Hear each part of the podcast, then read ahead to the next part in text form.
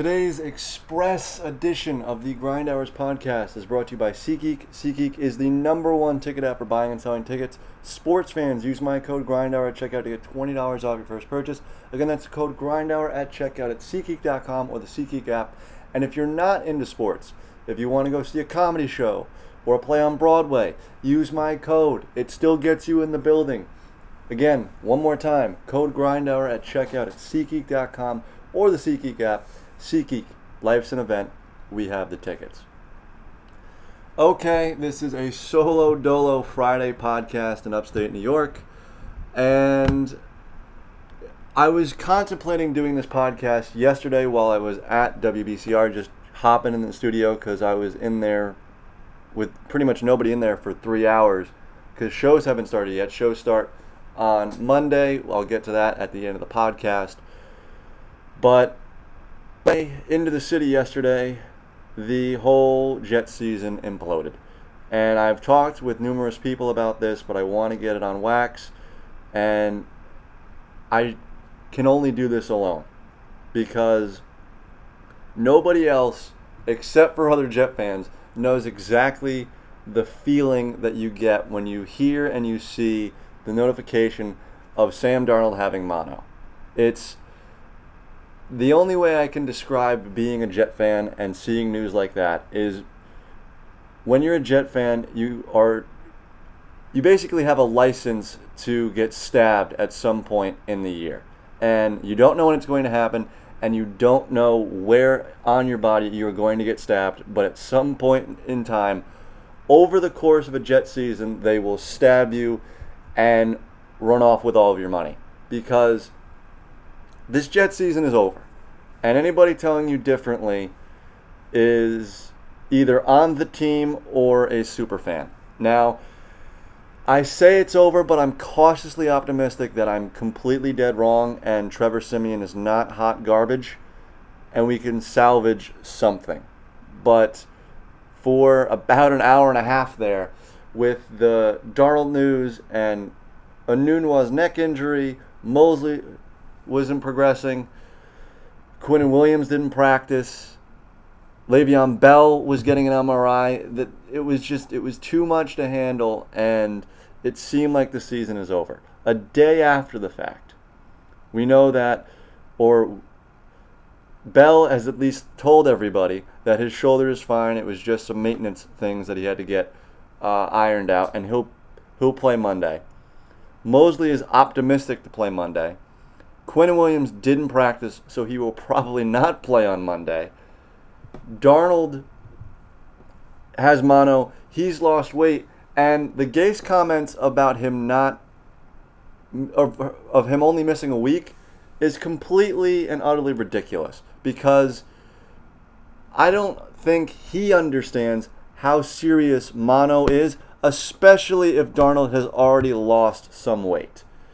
He's not coming back until probably mid-December if he's already lost weight, because he's an NFL quarterback and he needs weight to absorb the hits and to stand in the pocket and to be able to deliver throws when they need to be made and be the Sam Darnold that every Jet fan knows and wants him to be. So Trevor Siemian is our quarterback for the foreseeable future, again, probably until the end of December. The last time that Trevor Siemian trotted out during regular season football, here were his stats. In 11 games, he threw for 2,285 yards, 12 touchdowns, and 14 picks. That's not great, with a completion percentage of 59%, even 59%. We don't know if he could still play football because he hasn't stepped on a field since 2017. He is now a 28-year-old quarterback who has been on 3 teams in 3 years. He went from Denver to backing up in Minnesota to backing up here in New York. We don't know if he can play football. We'll see that Monday night. And honestly, I don't know how well it's going to go because we don't know what this Browns defense looks like, because they were absolutely mutilated last week by Marcus Mariota and the Tennessee Titans. I know the offense is going to be mad because they didn't show up on their home opener against Tennessee and flash all their new toys with OBJ. OBJ flashed a watch, but he didn't flash his new toys. Which, quick sidebar on OBJ. Everyone getting their panties in a bunch that he wore a watch on the field. Whatever endorsement deal he got for wearing that watch was 10 times the fine that he received for wearing said watch. So Odell will be fine. I think he's going to want to show out, and Trumaine Johnson's going to have the game of his life, or we're going to be in trouble. And Mosley's going to have to play, because if not, we don't really have the pressure right now, or figure out who the guys are to have the pressure right now, to make Baker uncomfortable, because that offensive line for Cleveland is not the greatest in the world and has a lot of holes, especially with their left tackle kicking somebody on opening week, and I think he got suspended. So they don't have their starting left tackle. But we need to, in order for the Jets to win this game and not start 0-6, because they will start 0-6, if they don't pressure Baker and just let him have all the time in the world to find Landry and OBJ and everybody else. The next schedule, or the following schedule after this game against Cleveland on Monday night, is at New England, which is going to be absolutely brutal. Bye week, at Philly, home against the Cowboys, and then at Jacksonville. Now, Jacksonville is probably the first winnable game. Maybe Dallas, because Dak will probably come back to the norm. But starting 0-3 in the first 4 weeks, that's not where you want this team. And everybody on the Jets team is saying, you know, we love adversity. No one's believing in us. Us against the world. That's great. But when it's us against the world, and you haven't... It's been us against the world since the 2009-2010 team lost in the AFC Championship. That's when it was really us against the world, because that's when it didn't work anymore. And we had to blow it up. We're in the middle of this rebuild again from trying to get back to the AFC Championship. This defense isn't good enough. I don't care what Jamal Adams puts on Twitter. I love that he's this optimistic, because he has to be. He's the team leader. He's the heart and soul of this organization. He has to be up and positive, because if he isn't, then we're Miami. But it's extremely hard to see any light when your budding superstar quarterback, who's in his second year, gets derailed by mono. And I'm not going to sit here and say and have any mono jokes for Sam Darnold. It's a serious condition, all jokes aside. And that needs to be our number one concern, of getting him healthy, putting weight back on his body, and getting him back in shape to live, because you could die from mono. Regardless of football, get him back in shape to live. And then in mid-December, if he's ready to come back, boom, we'll put him in, and hopefully we have some sort of machine where he can come in and just go balls to the wall and try to make us a playoff team. We are a playoff team fully healthy. We didn't play like it on Sunday. I don't know what happened. The defense literally shit the bed halfway through. But we need to figure out Sam Darnold's health situation and worry about football later. And speaking of worrying about health situation, I don't think Quincy Nunez should ever play football ever again. I think he is one of the most underutilized talents, and he could have been one of the best receivers in the league, if not one of the best complementary receivers in the NFL.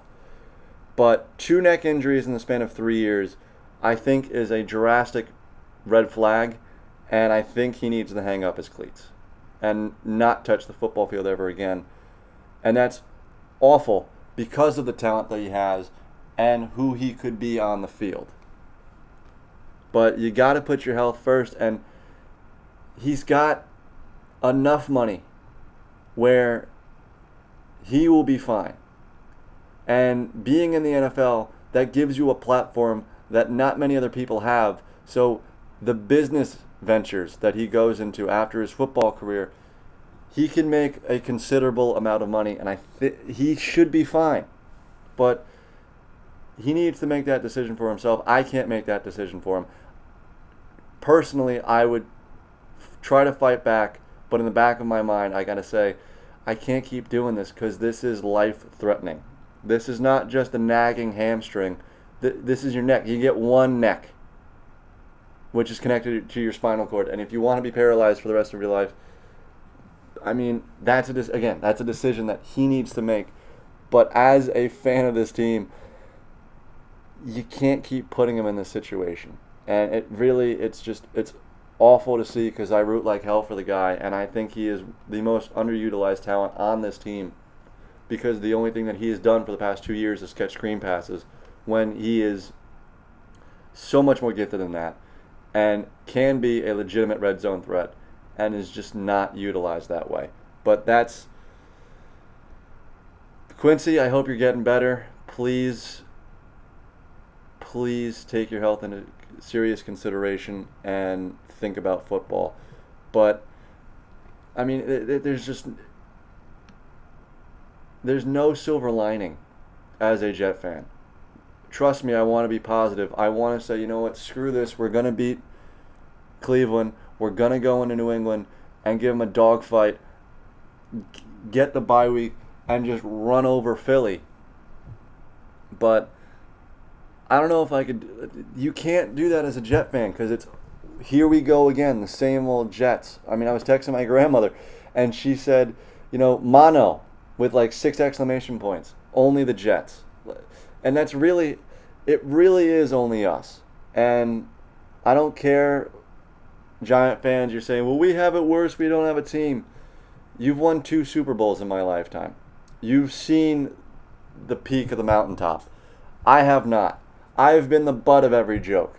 From Rex Ryan with his wife having a Mark Sanchez jersey tattooed on his body, to Tim Tebow, to Bart Scott, to Geno Smith, to this. And there's a million of other things that I'm not thinking of right now that... to the Browns loss last year where it was their first win in over 2 years. Like, as long as the mic's on, I could keep rambling with stuff that has been the butt of jokes in football. And I'm tired of it. Is it that much to ask for a competitive football team? Seriously, is it that much to ask? All I want is I want a playoff team. I'm not even saying I want a Super Bowl contender. If you're in the playoffs, you're a Super Bowl contender. So, I mean, maybe I am. But I just want to see this team do well because it's so much promise. And then you're left bleeding out at some point in the season. And it's September 13th when I'm recording this. Like, the season shouldn't be over, but it is. And to Adam Gase... pack up your shit and leave, man. You are not the coach that's going to win us a Super Bowl. I'm sorry. I know it's only week 2, but the way that he's been in his pressers and the way that he's just not given the keys of the car to Sam Darnold yet in preseason, and I know it was 1 week, but it was the same offensive system we were sitting through with Bowles. It's uncreative, stagnant, and that is how you lose games when you have leads, because they threw their hands up in the air, put their feet back, and was like, we're just going to let the clock bleed. Buffalo is done. And you can't do that in the NFL because you're going to lose 17-6 in your home opener and ruin your season, because we should be 1-0. And if we were 1-0, the Darnold hit would still be drastic. But I think Jet fans could shoulder the load of it, saying we're 1-0, we have Bell, we still have Robbie, we still have Herndon coming back, we could shoulder this load. Mosley's going to come back. We could talk ourselves into it. Being 1-0, blowing a 16-point lead at home in the fourth quarter, you don't give your fans any life, and it just makes sitting through every week that much harder, because I will sit through every week and I will watch and root for this team and hope for the best, but I'm not going to live tweet during games. I'm just going to shut my phone off and watch the game. I mean, yeah, I'll text people, but I'm not putting shit on Twitter. I'll talk about them on this podcast on Wrapping Up, but this is going to be the only Jet podcast that I do. I'll talk with them. I'll talk about them on my radio show, but like, it's, I've gotten to the point with this team already where I'm done. I'm done. I will be cautiously up. It was like the Mets a couple of years ago where I shut down talking about them completely. I'm not shutting down my own team yet, but God, it doesn't. They make it hard. They really do make it hard. And I hope Joe Douglas figures out the coaching situation because, again, at the end of the season, Gase is gone. He has shown that he completely does not have any sort of sense of how to grasp the locker room, of how to handle a press conference, of how to handle a football team. He is an offensive coordinator at best and should be. He should not be a head coach in this league. Whoever they get next, and it's going to be three coaches in 3 years of Sam Darnold, and that is the worst thing in the world for a quarterback's development, to be in three different systems in the first 3 years of your career. But that's the shit that the Jets have to go through, and that is why we need to get rid of guys like Adam Gase, because he and Greg Williams. I didn't read all of his comments, but you can't give OBJ more fuel to burn us this week. I don't understand why this organization is so inept when we have so much talent and so much promise on this roster, and then year after year after year we blow up in front of everybody's faces. And this year, I want this year to be different, but sitting here, I just can't. I can't think that this year's not going to be 4-12 again. I want this team to be 10-6. We have the schedule to be 10-6, but right now we're looking at 0-6. Dead in the face. We're looking at 0-6. Hopefully we can be 1-5. If we get up off the deck and rally around Trevor Siemian this week, maybe 2-6. But even that, you're looking down the barrel of a gun. If we're 0-2, season's seriously done. I don't care what anybody on the team says. The season is done at 0-2 with a backup quarterback. It just is, and that's where I'm going to leave. Right now, as we sit here, the line for the Jets game sits at, it was at 7 this morning, but it sits at